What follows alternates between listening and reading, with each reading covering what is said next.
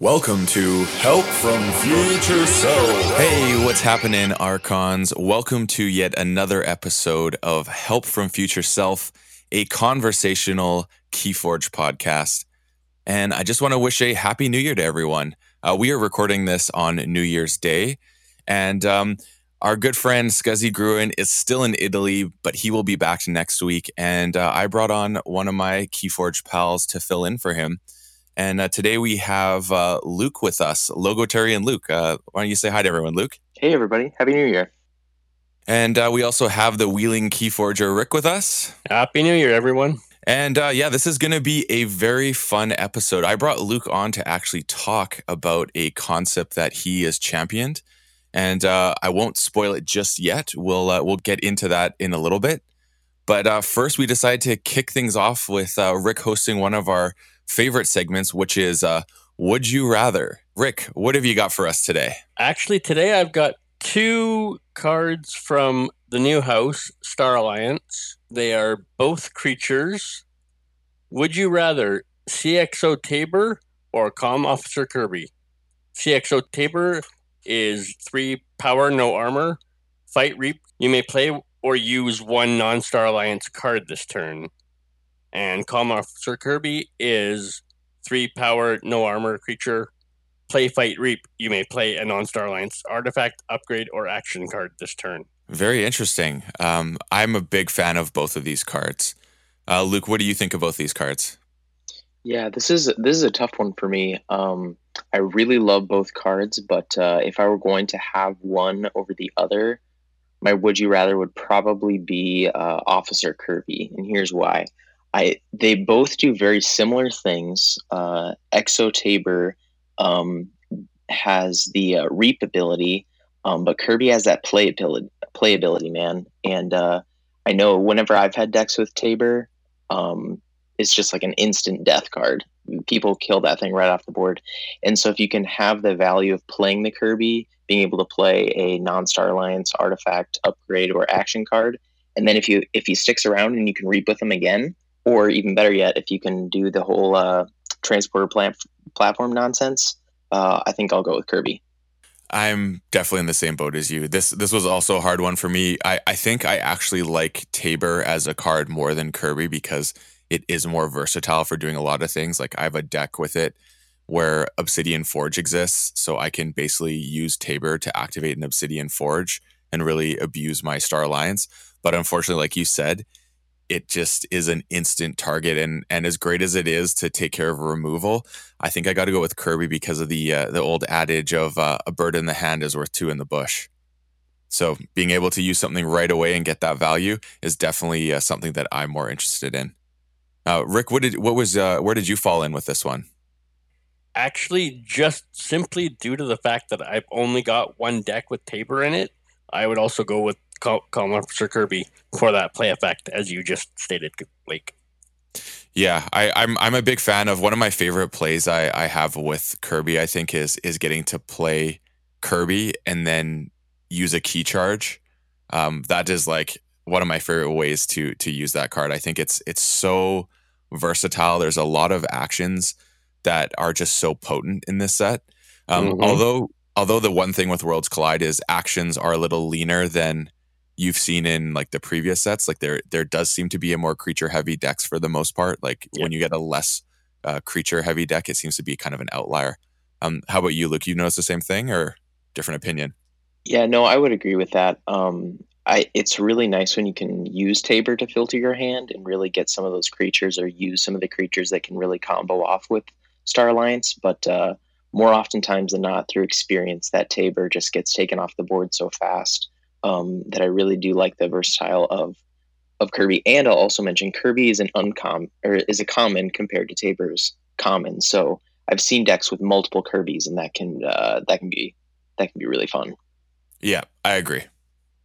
Okay, so let's get into our main segment for this episode, and that is the uh, the idea of almost like a it's a new year's resolution and that's why i wanted to sort of bring luke on to discuss this because you know a, a, lot of people they they like to start the new year with losing some weight it's a very common new year's resolution So I thought appropriate to have Luke come on to talk about Lean Forge. And it's an interesting concept that he is a champion of. So um, why don't you just uh, give us a little intro to this this idea? Yeah, sure. Um, so uh, the TLDR, as uh, as some would say, um, kind of the statement that I've uh, I've really kind of been subscribing to this philosophy uh, last year in 2019, and I'll continue it into 2020 here. Um, is I would I would say I subscribe to the uh, Keyforge minimalism or Lean Forge as I call it, and uh, the the jokey way that I say it is if a deck is not as fun or competitive as my best deck, then I shed it like a chain. Interesting. And um, you, I know you had some uh, disclaimers you want to just just put out there before. So why don't you just uh, let everyone know before you really dive into the the nitty gritty of of what this concept entails, uh, what that is? Yeah, of course. Yeah. So uh, a few disclaimers that I just wanted to share before we kind of dive in is uh, the one thing I love about Keyforge is this game is really about discovery, and everyone has their own unique way of playing this game. That's that's one of the uh, the fun things about it.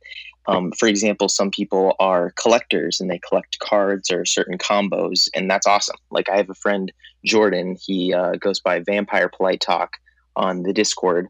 Um, he loves Mars. You may have seen his uh, picture I think it was the Collinsville Vault Tour. He was the one protesting "Bring Back Mars" with his sign. Uh, hilarious. Um, he collects Mars Mavericks. That's his thing. Um, and uh, I was just I just saw him earlier today, and uh, we were just geeking over some a Mars Maverick of a, a hunting witch. Coolest thing ever. Um, that is awesome. And uh, and so everyone kind of has their own thing. Some people love um, Mars Maverick. Some people love hunting witch decks. That's that's kind of my thing. Um, everyone plays the game uniquely, and so this whole Lean Forge concept. Uh, this is just my perspective.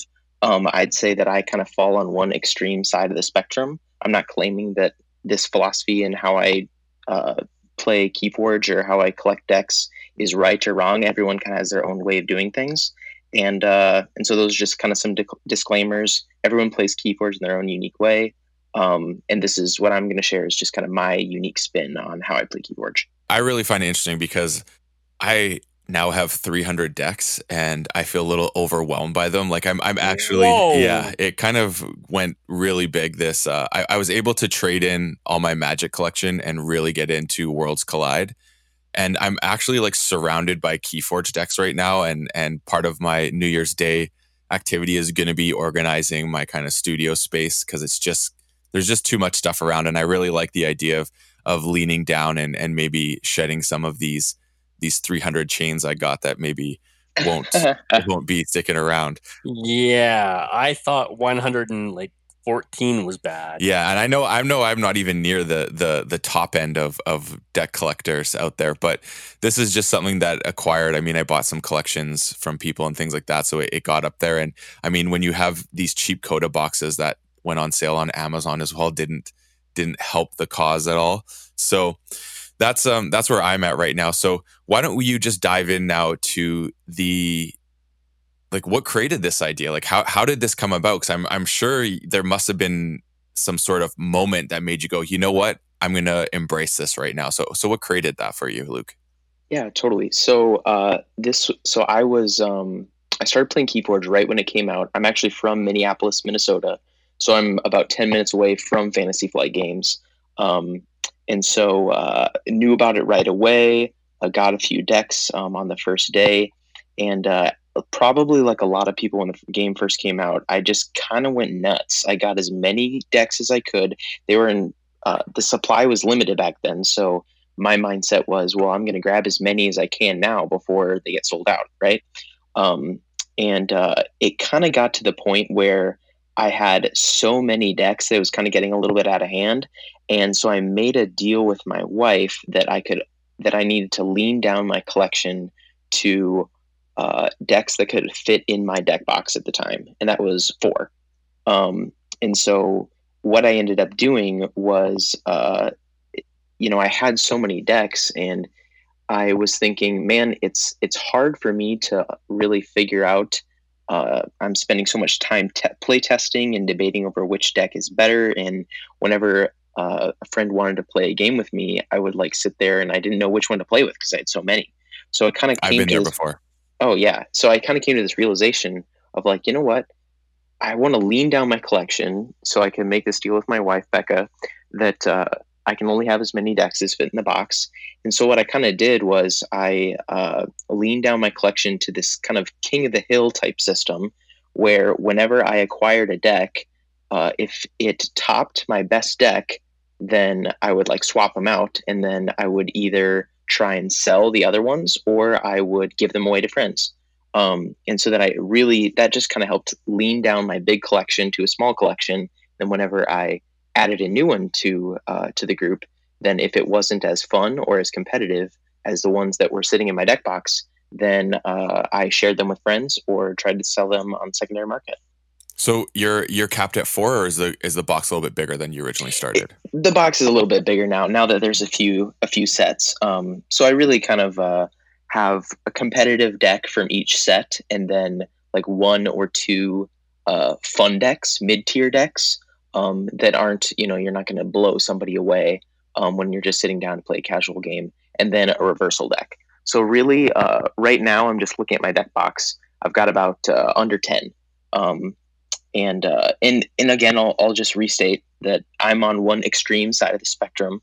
Um, not saying that anyone that has a big collection is wrong or anything. This is just how I play KeyForge, and one of the fun ways that uh, that is a part of this whole kind of lean forge experiment philosophy is I really do find uh, it enjoyable to whenever I do get a deck that doesn't kind of fit in my deck box, um, if you will, to uh, to try and give that to someone else or to sell it on the secondary market. Um, and that's part of the part of the fun for me as well. So how do you, I know you said you you decide if it's better than what you already have, but I know because I've played against you and I saw on Decks of Keyforge your records, like you've put a lot of games in with those decks that you do have, obviously, if you're doing this philosophy. So, what is the a number of reps that you go, okay, I know that this deck is not as good? Like, is there is there one game like 10? Like, do you do you have a limit of like I'm gonna play it for this much before I come to that conclusion that actually isn't better? Because I feel like some decks they may not seem as good, but they're very complex. So it takes a lot of reps to maybe actually really see what it can do. Or is that part of it? If it cannot be figured out more easily, you kind of put it into another category. Yeah, I think that um, I certainly get a few reps. I don't nef- necessarily like have a, a, certain number of reps that I have with the deck, but uh, you know, after playing the game for over a year, um, you know, I kind of have a good sense of after I play the deck or I'm just looking at it, whether it really fits my play style. That also is a big thing for me. Is I love mm. to play fast decks. Uh, my best deck has three hunting witches in it, and uh, that's my style, man. Um, Untamed, Brobnar, and Shadows, CotA. That's kind of my thing. Um, and so it's it's not only is is this deck good and does it kind of dethrone one of my top decks, but do I enjoy playing this thing? Would I love to just jam games over and over so that I know this thing in and out? So there's definitely decks that I have had that have been super competitive, but I've preferred some of the ones that I have in my deck box now, uh, just because it's more my playstyle. I really enjoy them. Um, and so that's kind of part of it too. The reason why I think about that is because I have a deck that is uh, ranked very highly on my decks of Keyforge collection. It's I think it's in top four or top five, and I've played with it and had some great success. But then I've also had things where it just didn't come together, and so it's one of those decks where I'm kind of like I really want to, I really enjoy playing it, but I'm not sure if the SAS kind of meets the actual end game because of consistency. I find that sometimes can be a thing yeah. where consistent as good as the deck is rated, consistency can actually make it fall down. So I want to get the reps in to determine is it actually this really fun deck that I see the potential in, or is the consistency going to make it fall down the the wayside, so to speak? Totally. Yeah, no, I totally get that. And and that's another big thing for me too, is there's some wombo combo decks that I've come across uh, that are super fun to play, but they're not as consistent. You know, like one of the decks mm-hmm. that uh, that uh, you know I gave to one of my friends is it has just uh, like hunting witch, triple dust pixie, nature's call, three full moons. It's just absolutely bananas. Um, but uh, but it can't hold a board, right? So it and it even has an arise in it, so you can just do all that stuff over again. So it's really great, and you can pop off for like 15 amber, and it's nuts. But I just really one of the things I love about some of my favorite decks is you know it's kind of the um, the adage of you know your main house holds the board, you have a support house, and then a burst house. I think it's from uh, the bouncing Deathquark guys, right? So that's Mhm. Yep. that's what I love. The Brobnar beatdown um, with a with a nice uh, spicy pile of skulls or something like that. Uh, you've got your shadows to steal and support, and then you've got your nutty untamed stuff that can just do uh, crazy things. And and those I find for me personally fit my play style and are those consistent decks that may not they may not be as flashy as some of those crazy dust pixie nature's call things, but those are just more well rounded, and I found more success um, playing those decks and uh, being consist- consistently winning versus having hit or miss games. Yeah, that's that's kind of the issue with so the deck I'm talking about for that I'm kind of in this big debate with is it's it's really fun because it has crazy house cheating. It has a two com officer Kirby's and three golden spirals plus an Aredo Hisaro. So it just has this way where I can activate the Kirby's so many different times. And it's uh it's it's a lot of fun, but like, you know, like we said, it's the consistency sometimes doesn't come there and it's and that's part of the learning experience i think of all keyforge that's the discovery you're like wow this is so much fun it has this potential to do a b and c but it's the discovery of oh how likely can i actually make that happen where the true success comes mm-hmm. Now, with that deck, how many times when it's working perfectly do you rule of six? Uh, i don't rule a six that often actually because it's hard to get all of the spirals out it's usually two but it's it's I, the crazy thing about it is the way i know you guys have seen this encoded code existed the daisy chaining of house cheating like you can go Yep. you know like a dominator bauble into a um what's it what's the guy uh, remiel and then into a megamouth and you can just kind of create this like crazy Mhm. daisy chain across and and the one thing i discovered about the deck is when it does go off my turns are really long because i'm doing so much and going between uh, so many houses and it's and it Yeah. kind of makes it also i'm i'm wary about a deck like that as well in terms of the fun factor for your opponent because because like we we experienced with the whole um seeing why the the lands combo started getting nerfed was because of that one-sided play so anything that does that I also put the deck in a different category of I don't want to play this with friends. I don't want to play this in a friendly community environment because it has the potential to create this one-sided gameplay and I'm and I'm a little bit worried about that. And I and I think that does exist within Worlds Collide because there is all these cards that exist now that allow you to go between houses. So anyways, moving on with your your lean forging. Yeah, so I think that um, just kind of been on this uh, on this lean forge journey. Kind of been doing it this last year, and uh, and it's been really fun for me actually. Um, so I kind of I work for a small software development company, and kind of grown up in the entrepreneurial scene and the startup scene here in in the in Minneapolis, and uh, that's part of the fun for me too. Is even um, flipping decks and trying to uh, stay net positive playing Keyforge, um, which Mhm. has been really really fun for me.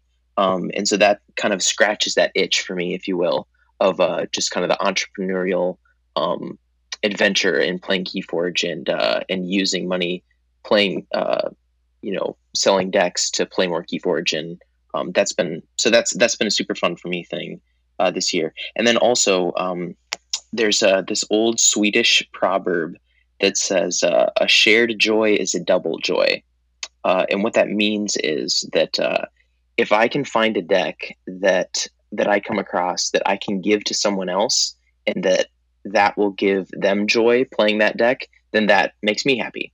So uh, a good example is there's a, a guy Roy who we play with locally here. He's a tenured professor at uh, um, philosophy professor at the U of M. Super awesome guy, and uh, he loves the Philophosaurus card. Like who wouldn't, right? He's a philosopher. Right. He's a philosopher, and he loves Philophosaurus. So the deck that I played with at the sealed vault tour at PAX had three Philophosauruses in it. It was nuts.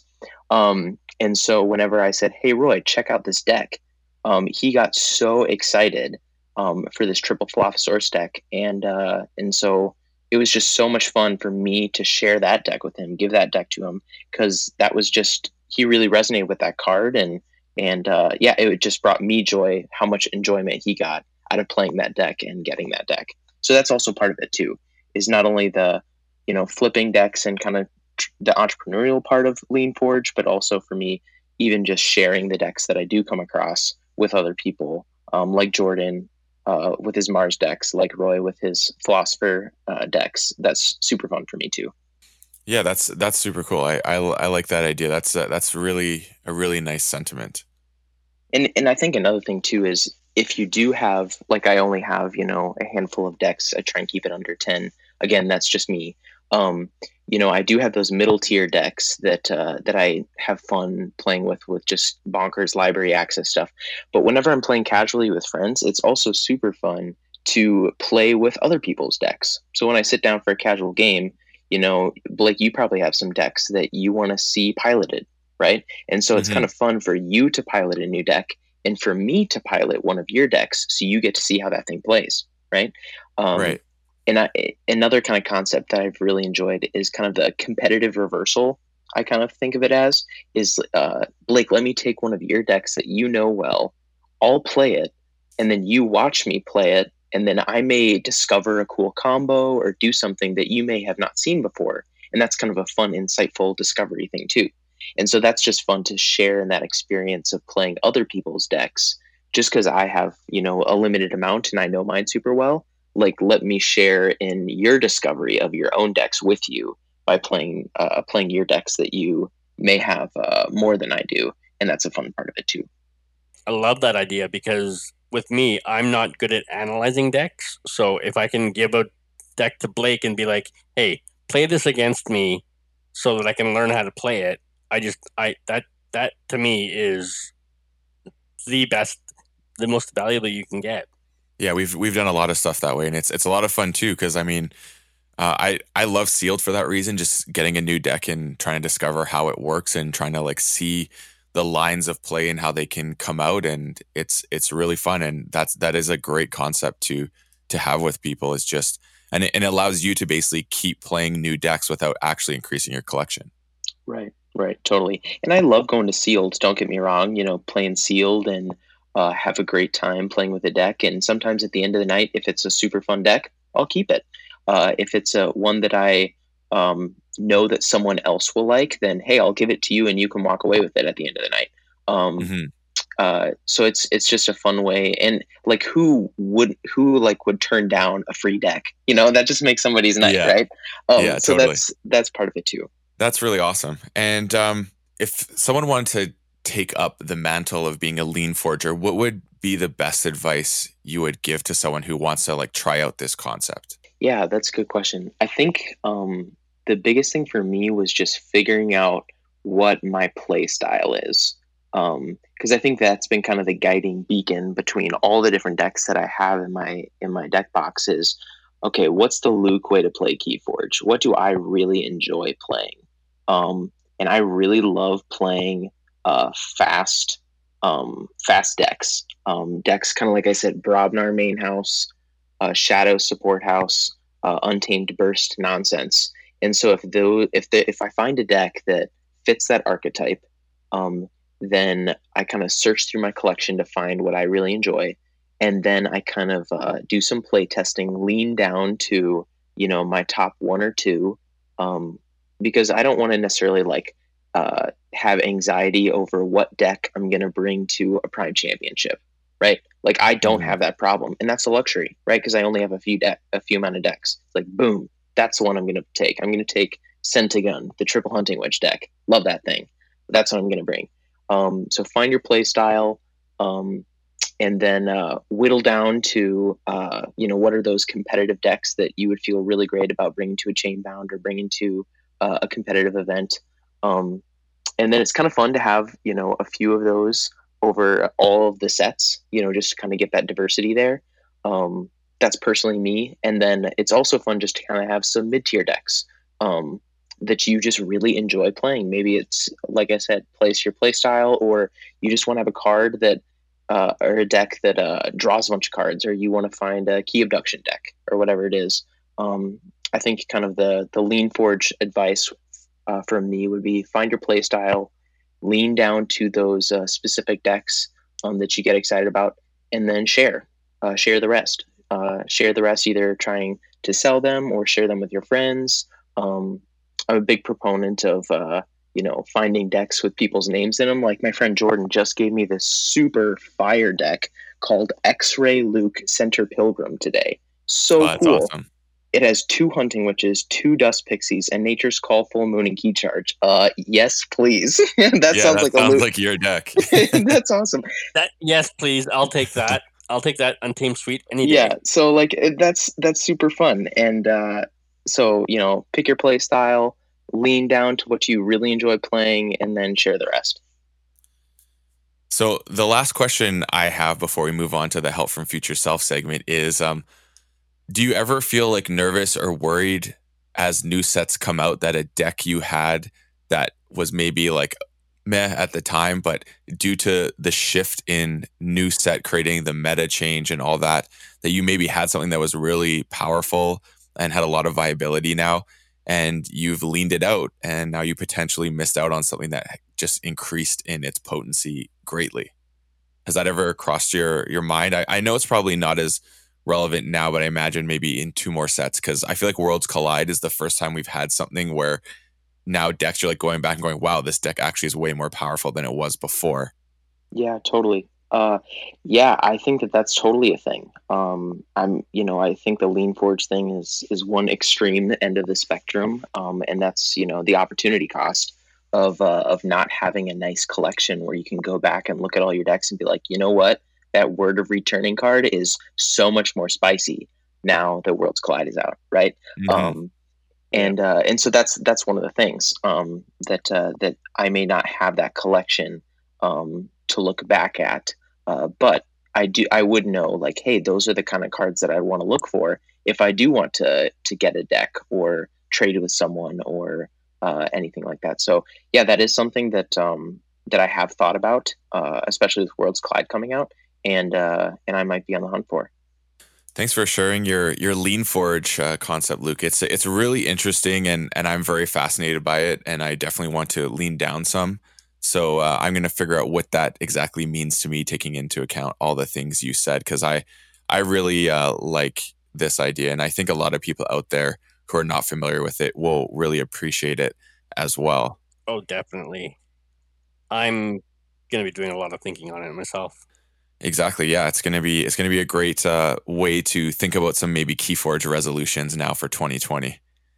Let's move on to our titled segment, and that is Help from future self. all right, Luke. I understand you have one for us today, so um, why don't you let the listeners uh, know what your future self is uh, giving you some help with? Yeah, totally. Uh, do you mind? I actually I had one before, but then I also thought of another one. Can I share two? Is that okay? Yeah, go ahead. Okay. Uh, the first one I would say, um, read all the cards. Read all the cards, especially the passive effects. What I mean by that is uh, I've been in multiple tournament settings where there is a passive effect on the board. You know, Luke, I'm in autopilot mode, so I'm just playing cards, and uh, and I make mistake sequencing mistakes. A good example is um, if I've got a card uh, Nexus on the board, for example, that says Reap, you may use one of your opponent's artifacts. Um, if I'm just in autopilot mode, uh, I've done this in a tournament and it's lost me the th- lost me the tournament. Is I Reap with Nexus um, to use my opponent's Lash, uh, Lash Broken Dreams, to get them off key, making their keys cost plus three. But I forget that they have a Tentacus on the board, a Dis creature that says when your opponents use an artifact, they must pay you one. So I've made that mistake. I forgot Tentacus was on the board. I didn't read the board state, especially those passive effects. I'm in autopilot mode. Reap with uh, with um, Nexus. Don't read the Tentacus, and they ended up winning the game because I gave them that final Amber to make them forge for nine. Felt bad, but hey, that's how you learn. Um, so that's kind of another upvote for uh, the whole idea of whenever you draw your cards, just leave your cards face down on the board. Um, watch what your opponent's doing, stay attentive, understanding what's going on in the board state, draw your cards when it's your turn, and then make the right decisions. Yes, I'm I'm a big fan of that. I'm a I mean after we did that tournament in Vegas, that's that's just been my new go-to and it's it's the greatest thing and I find I find though I get a little bit I notice when we're getting near the end game I become more edgy because I know that I need answers and if I don't have it I'm kind of screwed so I start looking I'll more like take a peek at that point because I'm like okay if I have it I have it if I don't I don't. Mm hmm. Mm hmm. Yeah. And then I think my it, quickly my last my second one would be is um uh, this is this is also something that I've been thinking about is um, uh, whenever it's my whenever it's my turn, think about what my opponent is going to do on their next turn. So, for example, um, if my opponent has four amber, um, and I and I can play my turn, I'm thinking ahead. Okay, if my opponent is going to get into check, um, check at six on their next turn, what can I do now to stop them from either doing that this turn or set myself up to filter my hand to potentially draw my answers to get them off of check. Um, that's so it's it's uh, trying to think a, a, turn ahead versus what what's the best play for my hand right now, but what's the best play for my hand not right now, but two turns from now after my opponent's turn. Um, that's also been a really helpful thing, especially when it comes down to that third key situation um, that's been that's been really really helpful.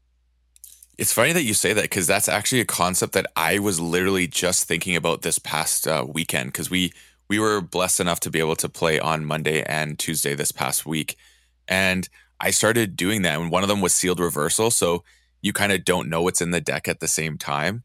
So you know you don't necessarily know what the answers are, but you know that you don't have what you need right now. And it's kind of like one of those things where it's like, okay, either I have to press the check now so they have to answer, which could potentially derail them going in check, or I have to figure out how do I get the most value out of what I need to stop them.